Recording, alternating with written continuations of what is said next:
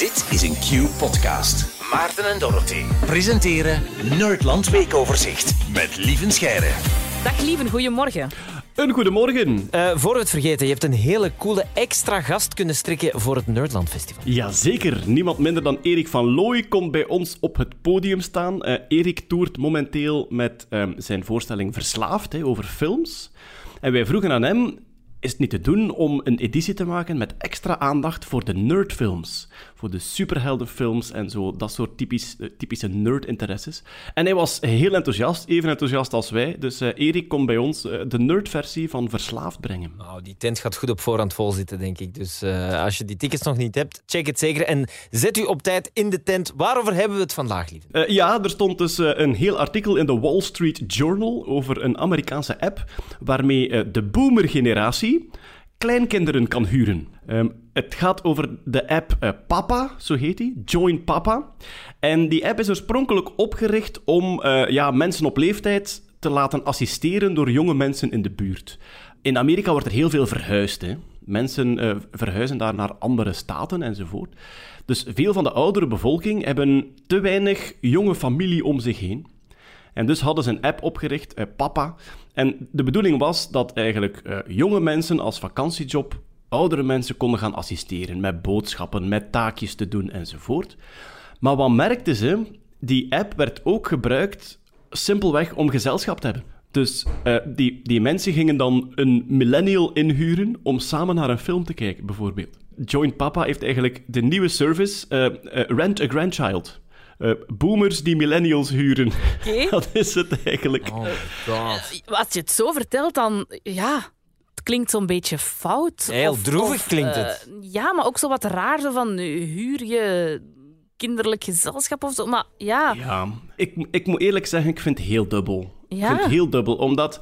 Um, natuurlijk, ja, die... die, die um, die verkopers van die app, die verkopen het zoals alle start-ups tegenwoordig als een fantastisch positief verhaal en fighting, the epidemic of loneliness. Dat is hoe dat zij het dan uh, omschrijven.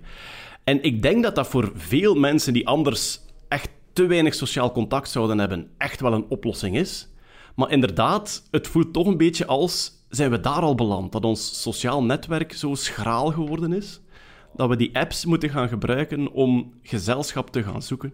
Nu, ze maken er wel werk van van de ideale match te zoeken. Hè. Dus je moet echt zo je eigen interesses invullen, je eigen hobby's invullen. En natuurlijk op hun website zetten ze een, een paar prachtige verhalen van een jonge student automechaniek die dan um, gekoppeld wordt aan um, een, een man die heel zijn leven aan auto's gewerkt heeft en die dan samen hun passie beleven en samen aan de oldtimers van die man zitten te Ja. werken. Maar natuurlijk denkt je achteraf, ja, maar het is wel aan 17 dollar per uur. Ja, dat Hoe is het. vriendschappelijk is het dan? Ja. Ja, er zijn veel dingen die er, die er wat aan, aan wringen. Ik heb ooit wel eens, dat was iets voor- in het kader van een tv-programma, lang verhaal, maar dat was een vrijwilligersorganisatie die zo eens oudere mensen uit hun huis ging halen om bijvoorbeeld eens naar een museum te gaan, omdat die dat graag deden. Maar dat is Ja. helemaal anders, want dan stel je je op als vrijwilliger voor mensen die ook geen kleinkinderen hebben. Maar hier word je betaald, dus dat voelt toch altijd een beetje raar dan. Ik denk dat, we, denk dat we ook wel echt met een cultuurverschil zitten. Eh, Ik bedoel, Vlaanderen is klein. Ehm, de meeste mensen blijven in de buurt van hun familie wonen, of toch minstens op ja, een uur rijden is echt al immens veel in Vlaanderen. Ehm, ik denk dat wij ook veel meer vanuit dat vrijwilligerswerk en sociaal weefsel en je moet dat toch doen voor elkaar denken. En ik denk dat in Amerika totaal anders werkt. Net omdat de afstanden veel groter zijn, dat mensen soms op meerdere uren vliegen van hun familie wonen. En dat die, dat die betaling en die voor, voor wat hoort wat, dat dat misschien meer ingeburgerd is en misschien iets minder vies aanvoelt. Want dat is, dat is het gevoel dat wij hebben. Hè. Je, laat, je, laat, je betaalt een vriend. En Ja. ons gevoel is dat dat klopt niet. En Ja. vanaf dat dat vrijwillig is, zoals dat je zegt, dat vrijwilligerswerk, hebben we daar direct een heel warm gevoel bij. Exact. En ik denk dat die remming misschien kleiner is in, in Amerika. Ik weet het niet precies. Ja. Ben jij nu al jouw kinderen aan het inpeperen van ik zorg nu voor u, jij gaat later voor mij zorgen? nee, nee. Zo, dat soort ruilhandel eh, is, het, is het niet echt.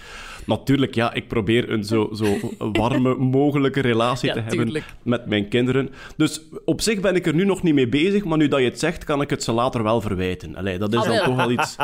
Dat heb ik al in mijn broekzak, zo wat emotionele chantage. Dat, eh, dat heb ik dan toch al. Ja. Wat ik ook gevonden heb, is dat er, er is een verzekeringsmaatschappij ehm, in eh, Amerika. Als je daar als, als ehm, bejaarde een levensverzekering of een gezondheidsverzekering afsluit, dan krijg je eh 10 uur eh, kleinkind gratis per week erbij. Oh, Ja. Dus inbegrepen in de verzekering is 10 uur kleinkind per week. Wow. Eh, en de redenering van hen is dat zij veel minder medische kosten hebben. Ah, ja. Als, daar, als daar regelmatig iemand langs gaat en eh even zien hoe dat ermee is, dat het, het welzijn van die mensen omhoog gaat, dat ook eventuele problemen, eh, dingen die fout lopen in het huis of gezondheidsproblemen, veel sneller gesignaleerd worden, dat die mensen zelf zeggen, ja, maar wij gaan wel even met u naar de dokter. Dus zij zien het eigenlijk als eh, een soort eh, ja, gezondheids- en welzijnskuur.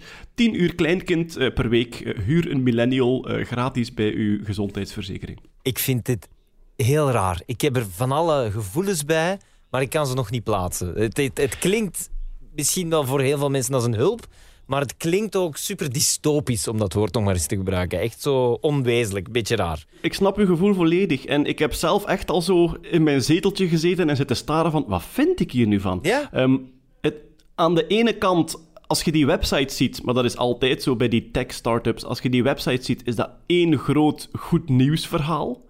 Van eh, eindelijk eh, ben ik niet meer eenzaam en ehm, de levenservaring die ik kan delen met de jeugd, enzovoort, enzovoort.